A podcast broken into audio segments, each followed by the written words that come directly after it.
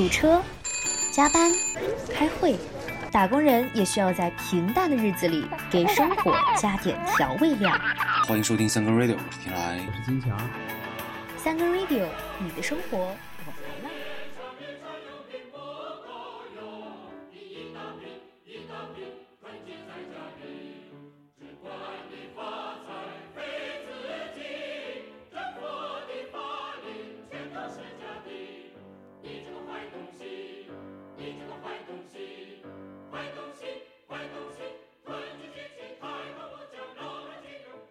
Hello，大家好，这里是三更 radio，我是天来。大家好，我是金强。前些日子啊，魔都给我们所有人上了一课，指导性意义非常强啊。然后现在感觉国内各地学的也都很好，基本上算是一个比较全面的避坑指南。不管是从日常民生啊，还是反腐倡廉，我觉得都是挺好的这个指南。嗯，然后现在外国基本上是用不太上了，但是整体而言，现实意义还是比较明显啊，教育意义也非常的深远。然后所以说，身在帝都的金强，你现在感觉怎么样了呢？啊，其实我觉得一切正常吧，就是首先没有像这个新闻里边，还有就是一些这种微信群里传的上海那种样子，但是呢，确实也避免不了出现了一些这种恐慌情绪和这个焦虑。呃，就比如说前两天吧，就有这新闻说超市营业到晚上十二点。方便大家连夜采购，加夜班儿，上夜班去买东西，啊，所以在这种大背景下呢，你就就自然而然的会产生一种焦虑吧，就有一种是什么感觉呢？类似于这种，你你囤东西也有点傻，你不囤它也有点傻，但是无论这个傻还是不傻呢，呃，我在其中也就不能免俗，也确确实实是买了一些东西，因为感觉还是有点必要的吧，所以就先囤为敬了。嗯，所以今天这期呢，我们就 简单聊聊这种特殊时期的这种囤货行为，有没有囤货必要啊？我们现在是真的抛开不谈，也不增加大家的这个焦虑情绪，主要是看看疫情的这几年，我们都囤过什么样的货，犯过什么样的蠢。啊，疫情从开始到现在大概有三年了吧？我觉得现在回想起来，每个人可能都经历过害怕、焦虑。和爱咋咋地的阶段，然后我个人的体会是一开始害怕那个是真的害怕，嗯，你想囤东西的那个焦虑的心情确实是真的。然后特别是我在西班牙啊，新闻如果大家都看的话，这个是全球防疫的反面教材之一，而且是最尖端的那个教材。硬隔离的时间其实差不多有一年左右的时间，但包括我在内啊，很多人对于这个日常的这种囤货是相当不含糊，什么都囤。嗯，对。开始阶段就是你说的这个恐慌阶段，其实囤的最多的，呃，我回忆就是口罩、酒精、各种消毒液、消毒用品吧，尤其是口罩，因为我印象挺深的，就是最开始的时候真的是稀缺资源啊，就是口罩都是作为一种这种贵重的礼品，然后用来馈赠这个亲朋好友，对吧？哎，我跟你关系非常铁了，我送你几包口罩，这就代表着对吧？我说这咱俩这感情深了啊。但是我呢比较特殊，因为我这过敏体质，再加上就是北京这些什么花粉啊、柳絮、杨絮啊都比较多，所以常年呢我都是戴口罩的啊，所以就啊也有一些这库存，歪打正着吧。所以就最初的时候呢，口罩的这一波算是啊没有没有对我产生多大的影响吧，然后心里也比较平淡。啊，然后以至于后来呢，因为我对口罩价格也有一些了解，因为长期在在买嘛，啊，基本也就是躲过了这个一些智商税和这种市场溢价，少花了一些冤枉钱。那还挺好。最开始你说的这个口罩算贵重礼品的这个阶段，确实，呃，我们海外可能比较。体会更深吧，因为当时因为这边本身口罩是非常紧缺，然后当时国内的爸妈呀，可能还想给我们寄一些，然后这边使馆也发过一次，几次这种口罩，然后当时就是不远万里从国内寄过来的口罩，然后我们开始用，呃，用了没多久以后，然后这边开始口罩的量就上去了，就发现不需要去囤了，就是都是一个阶段性的，就感觉有那么一一个月两个月是。确实不好买，或者是很贵，但是过了其实也就好了，啊。口罩这个周期性很强。对对对，然后口罩确实呃紧缺有紧缺的时候，然后其他我觉得日常生活里面，生活物资里面，我觉得对于海外 我们身在海外，我觉得特别奇奇葩的一件事情就是囤卫生纸，然后这个真的是有点想不到，也也不知道为什么。最开始的时候，呃，比如说水呀、食品呀这种相比，其实卫生纸根本无足轻重。就是你现在回想你。你不用卫生纸擦屁股，其实也也没有问题。你用水嘛，对不对？啊，对。然后可能可能大家都无法放弃使用这种洁白如新的卫生纸擦屁股这个习惯吧？可能，然后所以就卫生纸大家会囤。呃，网上有有有各种。哎，就是我这儿有一个问题啊，我这儿有一疑问啊，嗯，是不是西班牙没有那种就是能冲屁股的马桶圈啊？这边。不太流行这种智能马桶，那你觉得这这算一个商机吗？啊，是不是我们无中 就无意之间发现了一个商机？应该也不算。从我的日常经验来看啊，基本上很少很少有用呃智能马桶的。我觉得他们可能不太不太赶这个潮流，还是得用纸，还是得囤卫生纸。对，可能还是这个东西感觉利用率可能日常家庭里面不高。啊，所以说卫生纸这个当当时网上也有各种就是解读嘛，为什么海外西方西方人愿意去囤卫生纸？嗯，就有说这个焦虑啊，或者是这个东西易储存啊之类的，就总觉得这个东西是比较玄学的一种。嗯，然后除了纸，我觉得超市像西班牙的超市这几年经历了几次明显的这种物品的这个短缺。的阶段，第一次就是卫生纸，给就是整个货架给搬空的那种。就当时我们也去买，就是被社会舆论裹挟吧，可能，然后就是焦虑情绪裹挟，然后就去超市买买纸，然后就发现以前日常能买到的那种，比如说二十四卷啊，或者是多少卷那种大包就已经没有了，只剩下那种四卷啊、六卷那种小小的小的包装。然后这种，即便是只有这种的情况下，也还是会很快把它买空。当你没纸的时候，你去去买，然后发现货架上也没有，然后你就会想办法，想方设法的去买更多的纸，然后在家里囤着。我印象中最最深的就是当时买过四十八卷，就好事多那个超市，它有非常大大、非常大量的那种呃包装，就会买那种纸。哦，我知道那种，可就是搬回家就跟一个沙发似的，单人沙发一样那么大，是吧？对，放到衣柜里就能塞塞满那种感觉啊。然后第二次，呃，这种物品短缺，其实前一阵儿是因为运输罢工导致那个牛奶货架被搬空，就很迷。这种东西明明不是生活的必需品，但就是大家就是愿意去买。啊，然后像我是卫生纸是真的去搬过，然后第二次这个牛奶我就没有搬了，我就我就觉得没必要，因为这个东西就真不喝牛奶也没没关系，也不会也不会死吧，我觉得。对。所以说想想，其实这种囤货的行为现在是现在想想是有点蠢的，可能就是因为当时这个焦虑的情绪被带动起来。如果身边都在身边都在囤的话，你不囤就感觉不像是个正常人。是是，这个囤卫生纸啊，国国内好像。有，但是没有那么夸张啊。但是我也想了一下，这个囤卫生纸的好处之一就是，呃，卫生纸的保质期应该比较久吧，放个一年半载的，其实也不影响使用。呃，就算是过期，对，就今天不用，你之后也可以，对，反正就早晚都能用得了。所以这个事儿就早买晚买都啊影响不大啊。这个就有点让我想起来，这个之前咱们在古巴，在古巴的时候，不是咱也会囤卫生纸，当然不是说。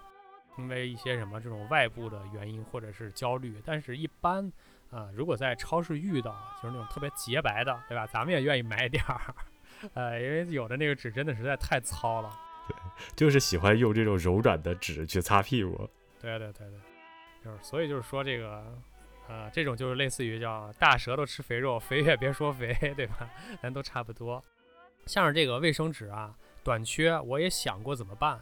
嗯，就像第一阶段的话，就先控制用纸量，比如说啊，这个可用可不用的，那咱就不用了，能用什么抹布的，或者就啊替代一下，就不用纸。第二个阶段呢，其实也不是没办法，可以用布嘛，对吧？啊，有一些什么旧衣服呀，这些乱七八糟都给它拆了，袜子 都给它拆了，也不是不行。是衣服，你说它毕竟也是布，也是软的。第三阶段，那就咱就再再原始一点，对吧？用用树叶子，用用竹片。然后最后一个阶段就是实在没办法，什么都没有了，那咱们对不对？还能向三哥学习嘛？用手那个手洗干净了，其实也也不是也不是不行，是吧？像你刚说这个囤牛奶，囤牛奶在国内就好像更不会变成这个新闻的话题了。哎，不过前一阵儿啊，就是在上海，可口可乐是变成了上海黑市里边硬通货，基本就可以换万物那种，呃，价值还是挺高的，而且大家都好像挺乐于乐于接受可口可乐的，啊，所以这次前两天北京的这个囤货潮里头呢，可乐也就。大家有点这种算是，呃，抄作业吧，或者说，也也觉得可能它的价值在特殊的时期、特殊的环境下就会变得很大，所以很多人呢就成箱成箱往家搬可乐。就我不确定那个可乐是不是大家都确确实实平时能喝得了当饮料，但是如果如果不喝的话，我猜可能过两天这个鸡翅就得脱销了，是吧？你不做。就算你不喝可乐，你你也得给它消耗掉。那做菜首选肯定是可乐鸡翅了。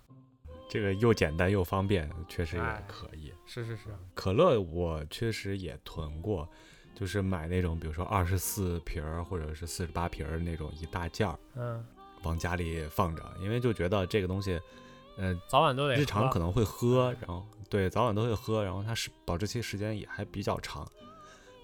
除了可乐，我我我还囤过啤酒，也不算囤了，就是因为，呃，在在西班牙，你可能买中国料酒只能去这个中国超市。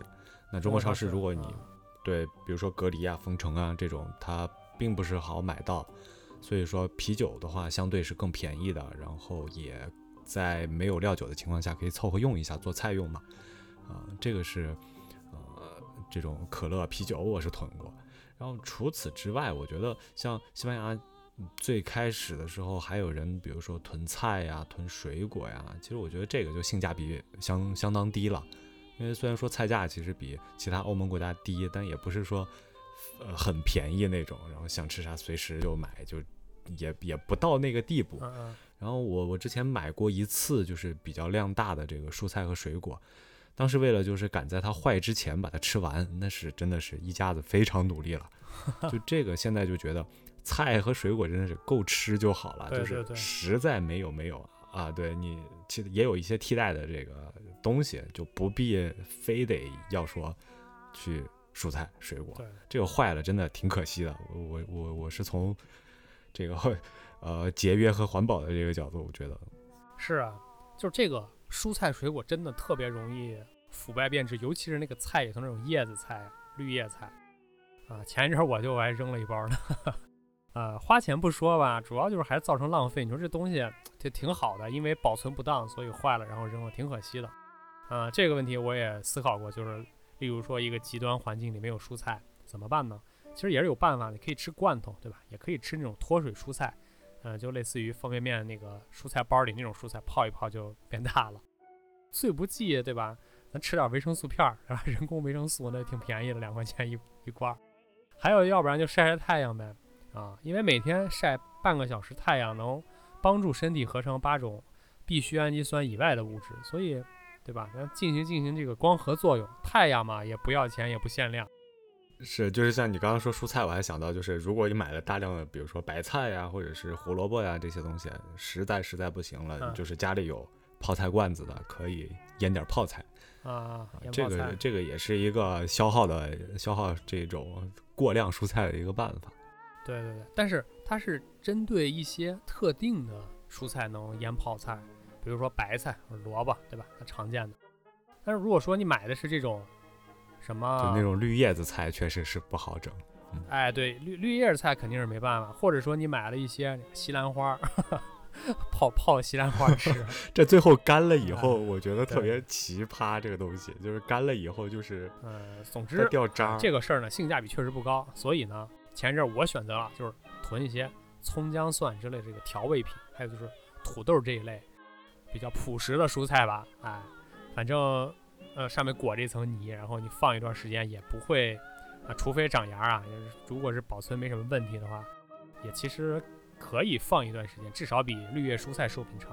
而且我觉得土豆吧，加上调料，是吧？酸甜苦辣的啊，都能做一些菜，都能吃一阵子，嗯，而且能配合肉，然后自己也能单独吃。呃，不过呢，就是我的这个库存里头啊，数量最多的其实是这种肉类的罐头，因为我觉得这个罐头才是极端环境啊，末世第一选择啊，因为就是你看那种，比如说什么灾难片儿啊，或者是一些这种科幻片儿啊，对吧？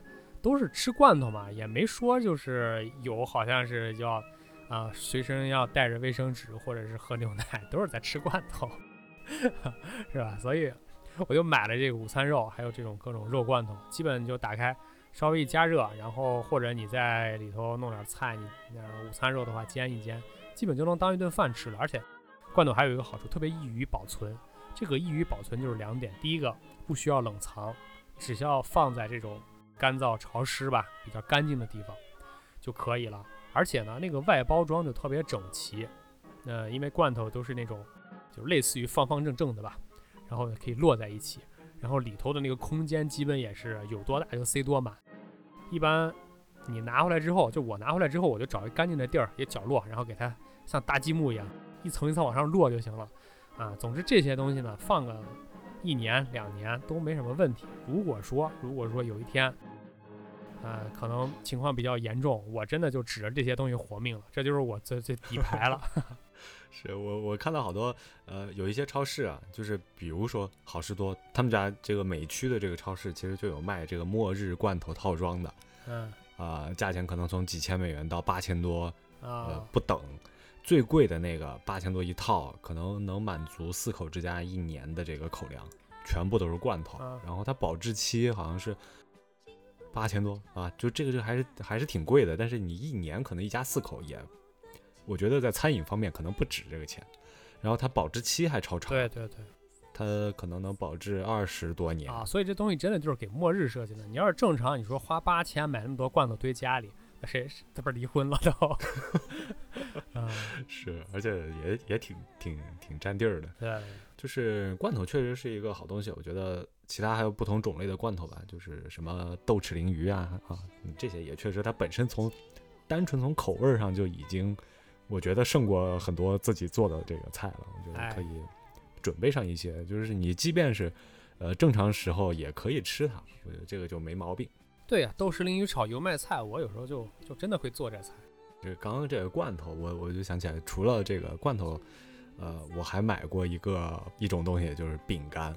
就是你会觉得这个罐头是你的这个底牌，我我当时的这个感感觉就是罐头呃不是饼干就是我的底牌，当时就是那种达能的王子饼干这种东西，高峰的时间我一次买九桶，然后在柜子上就一排，啊一摆，然后特别像战利品，就是人家是摆什么呃熊的头啊鹿的头啊什么的这种。我是摆下一排饼干，是摆饼干桶，这是 这是我这个月征服的饼干 酒桶。然后像这个，我也觉得它就是保质期还是可以，然后只要注意密封吧，就别让它受潮，你对时间还是可以吃挺久的啊。另外就是我当时买了一些可乐嘛，就是可乐配饼干，然后你说如果不吃点菜什么的，那就是谁不上火？然后像饼干这种。是我的底牌之一，另外就是方便面了。当时这种方便面肯定是要买的，因为我记得没错，应该前后买过三箱，就是吃完一箱才买第二箱嘛，就也不是说一次就买很多。嗯，这个确实吃能吃挺久，就吃到最后就是会觉得有点顶，然后最后一箱吃完，就有很长一段时间我就无法再去吃方便面了，觉得可能有点吃伤了。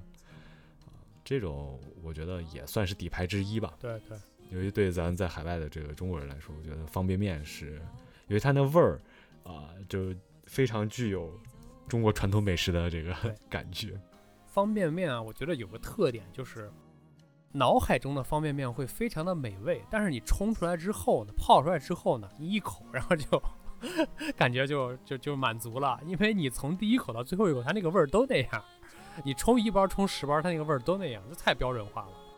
所以就说，呃，这也算是底牌之一吧。就是日常能能买到几包可以放在那儿，就是以备不时之需。但是也真的不必要说，呃，四五箱、五六箱那种非常多的囤。我觉得那个没必要。对对对对，不用囤。对，然后日常其实家里面买的最多的可能像米啊、面、油这些，其实不算囤。像疫情的时候，呃，我家我们两个人，那以前是买那种一公斤装的米，一升的那种油。嗯。呃，疫情比较就是就是情况比较严重的时候，可能就改成了买这种十公斤的米和五升装的油。其实说实话，这个在家窝着，其实也吃不了太多东西。像十公斤的米或者五升的油，都能吃很久。对对对。然后我就觉得，其实这种东西不必要说是。呃，摆一排那种，就就跟我买饼买买饼干一样的摆一排那种，啊，这个坏了也也也真挺可惜的。然后另外就是为了避免抬杠吧，我觉得如果家里面人口多的，就是有老人有小孩儿，那一一大家子人，那这种确实米啊这种呃硬货吧，可能还是确实确实需要准备多一点。但是注意这个，比如说防潮啊、防虫啊这些，对，只要做好了，你可以多放一点。就是你囤，你买这个饼干买达能这个事儿呢，我觉得还是，呃，怎么说不够不够极限，还是有点休闲 啊。如果是我呢，我可能会选择压缩饼干或者那种能量棒啊。压缩饼干也是，我觉得跟罐头很像吧，热量巨高，然后也是一个方块能摞在一起，然后吃一口喝口水，饱了，啊，这才是末日专用的。米面粮油呢，这种。必需品了，前阵儿我确实也买了，但是也没买太多，基本就是呃每个再来一份儿啊，这样的话就保证我现有这些东西吃完之后我能续上，因为这些东西吧，你买太多了它吃不掉，它就会坏，比如说米呀、面呀，它就会生虫，然后油呢也会有就那种齁味儿，这东西放时间长，啊，确实这个保存不好容易坏。怎么说呢？如果说这个这个家庭的消耗量比较有限的话，还是。慎重吧，啊，不然到最后还是得扔，因为这些东西其实你说像十斤的米、十斤的面，要是全坏了，你扔，其实你这东西怎么扔啊，是吧？你拿下去，哎呀，也挺费劲儿的。不过呢，我在挑的时候，我就发现啊，这个意大利面，哎，意大利面其实挺好的，啊，为什么呢？因为首先意面这个东西特别的干。然后一点水分都没有，而且非常的结实，就是它那个包装也非常的紧凑，基本呢就是你往那儿几捆儿放在一起，互相压也不会碎，也不会有不会有任何的问题。然后呢还特别的精煮，而且那面吧，吃一点儿就饱了。哎，我准备之后呢，如果对吧这个情况还不是没有明显的好转的话，我准备在这个仓库里再来点意大利面，啊，配上我的这些肉罐头，可以当饭吃。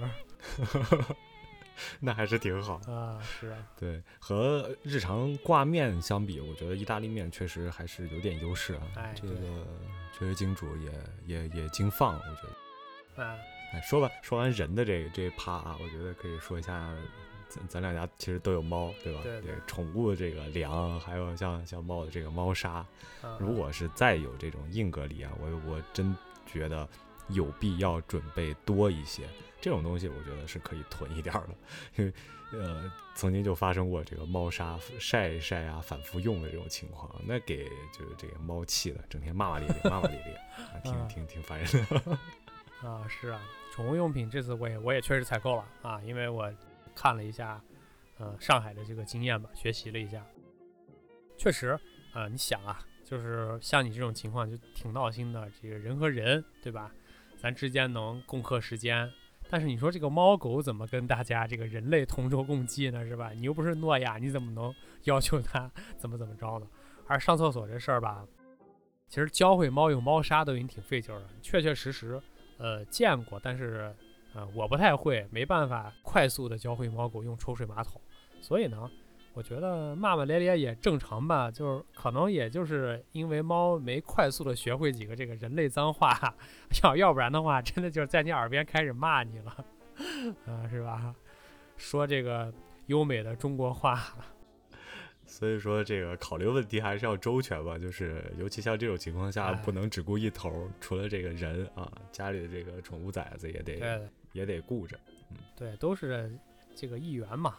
啊，这次北京呢，还有一个比较有趣的现象，就是说，啊，很多人除了买这些吃喝拉撒的用品之外，还有很多人去买冰柜和冰箱。我猜测呢，可能就是觉着这个买东西现在还没有现阶段不是那么的困难和费劲儿的，所以就提前准备一点这种储存的设备，有备无患。但是呢，我我确实没买啊，也不是说我觉得这东西没必要，或者是我在这假清高，就是因为这个嗨地方太小了，真的家里实在太小了，所以呢，被迫我就啊只能看着人家买，然后在边上怀疑人家的这个必要性。但实际上，我觉得如果我的地方够大，我可能也会考虑买一个买一个冰柜。是，确实，呃，一旦开始就是买东西，就是这种情况下，你才知道家里的冰箱是有多小。嗯，就是特别是老式一点的冰箱，冷冻区真的是非常小，动不了很多东西。对。然后这种情况下，其实我觉得，因为日常咱并不会有把冷冻区堆满的这种太多的这种机会去把它堆满。对，然后日常就可能需要了去买点儿，习惯也不必要。所以说现在这个买买冰箱买冰柜，我我是觉得，呃，你可以升级换代，就是把家里的这个升级换代，我觉得无可厚非。但是如果硬要说去 因为疫情去买冰箱冰柜，我觉得这这个把一个把这种囤货抬升到另外一个阶段，这个有点儿有点儿有点儿过啊。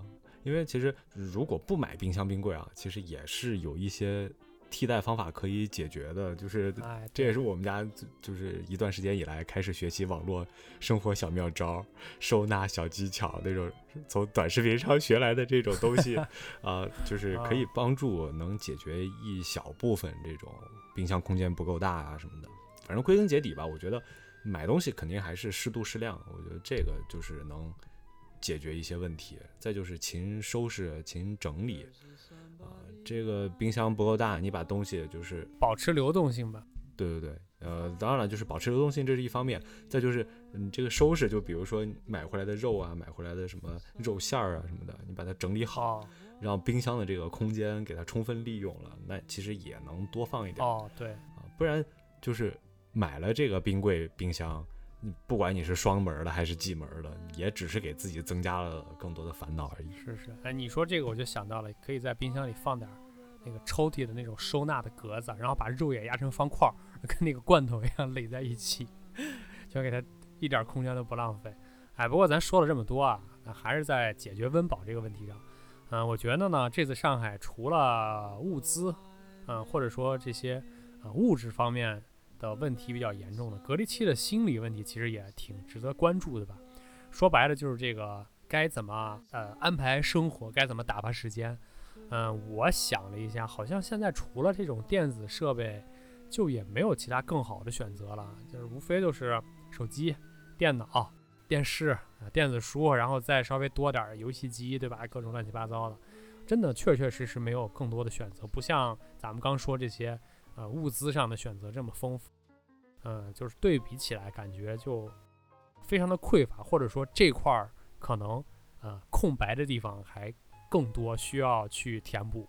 这种生活和我们以前的生活确实相差太远了。对，就是以前可能大家平时就是这种自由惯了，可能买不管是买东西啊还是娱乐啊，你自己的选择会有很多。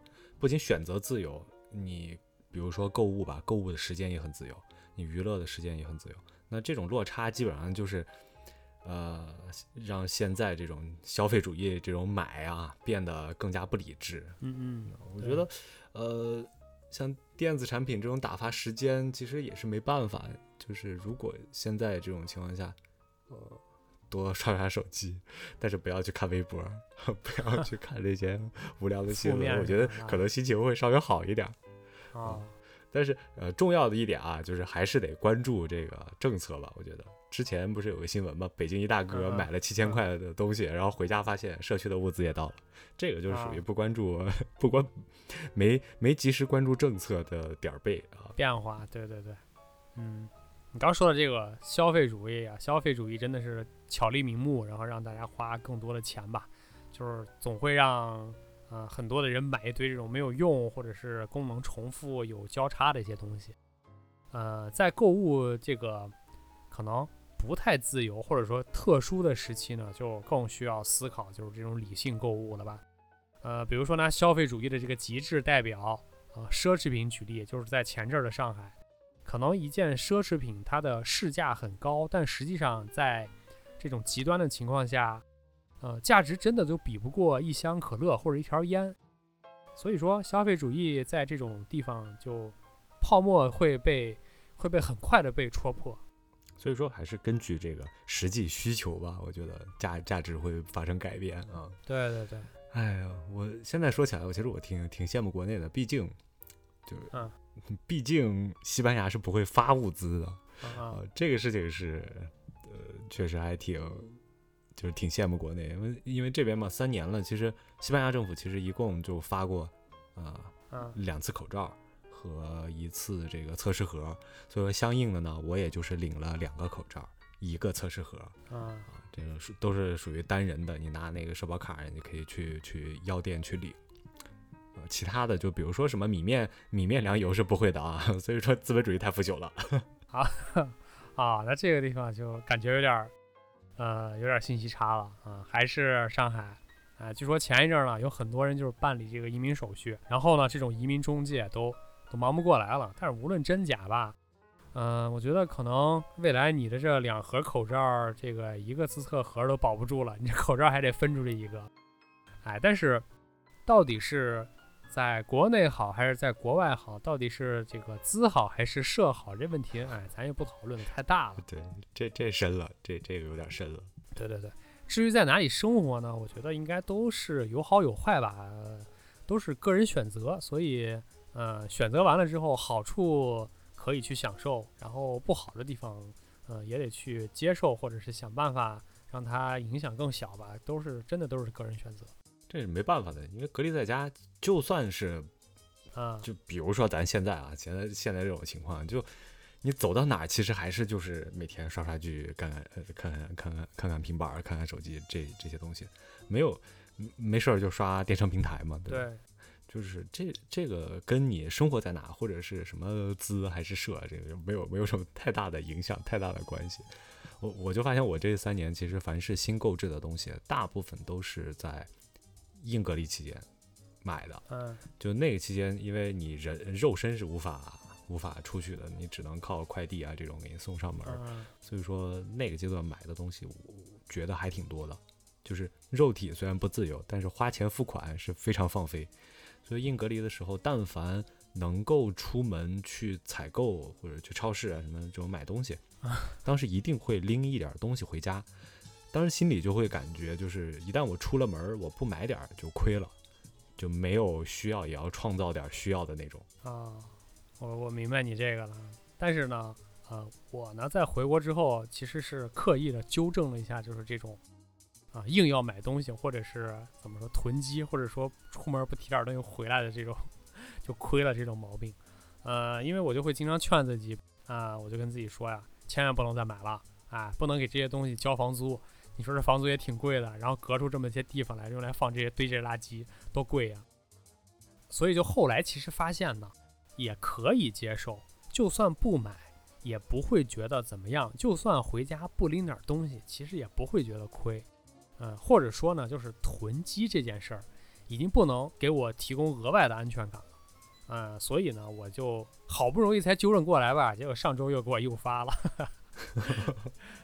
因为确实，如果不是疫情啊，其实单纯囤积物品这个行为，它和现代社会还是挺反潮流的。就是对正常情况下是不需要的，你你不需要去通过囤东西来，呃，给自己带带来一些安全感。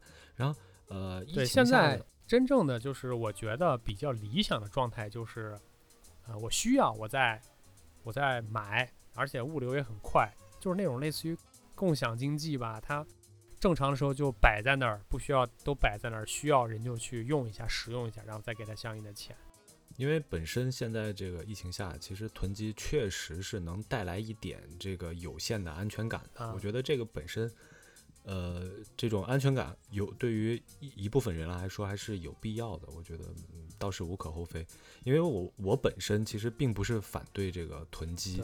因为我除除了咱们刚才说的这种囤囤物品的这种臭毛病以外，就我还有一种就是上年纪人的那种呃不愿意扔东西的这种呃臭毛病，所以说我本身并不反对囤积，我只是比较确我是确实比较厌恶浪费，就是囤多少你给我吃多少，就是别浪费，这个是底线。我觉得这能做到这个，你你买也就也就算了。对 对。其实说囤东西是囤，囤钱也是囤呀，是吧？囤点钱多好。嗯，啊，反正啊，这次经历我最大的感受呢，就是这个人与人之间的悲喜并不相通吧。所以，嗯，很多时候呢，不必跟风，也不必在乎别人对你的看法，就是需要什么就买。哎，你觉得，呃，需要买冰箱就买，然后这样的话你会觉得稍微好一点，那就 OK 啊。比如说我呢，我就觉得罐头是是最好的，我就。买一大堆罐头，但肯定这个说出去了，有人也会觉得我就是挺傻逼的，对吧？买那么多罐头，罐头又不好吃，然后罐头又那种哎什么防腐剂乱七八糟。不过，哎无所谓吧，这个手里有粮，心里不慌嘛。反正就是这种安全感是也是多种多样的，就每个人都有自己的多样化的个性化的安全感吧。对我肯定不觉得你傻逼。其实你你仔仔细想啊，以前咱们看过的鸡汤是怎么说的？嗯。人家说不要把命运交到别人的手上，所以说呢，现在多买几个罐头也是有理有据，不是？哎，对对对，所以说这个囤也好，不囤也好，但是，嗯，一些风险意识还有忧患意识还是得有，嗯，保护好自己啊是最重要的，啊，毕竟这个疫情就是一个照妖镜，我觉得无论是对城市、对集体、对个人，都会引发出一些，嗯，你觉得很奇怪的事儿，但是呢，在这种很整体来说不是非常正常的社会环境里发生任何的事儿呢，啊，我都见怪不怪吧，啊，因为毕竟你也不能说它不对，啊，是吧？呃，所以呢，就最后只能说啊，祝大家健康，祝大家平安，愿意干什么就干点什么吧。哎，好了，就是见怪不怪，奇怪自败，松柏不掉，金刚不坏。这个收尾还是可以啊！今天我们的节目就到这儿了，下期再会。哎，可以，拜拜。好，下期再会，拜拜。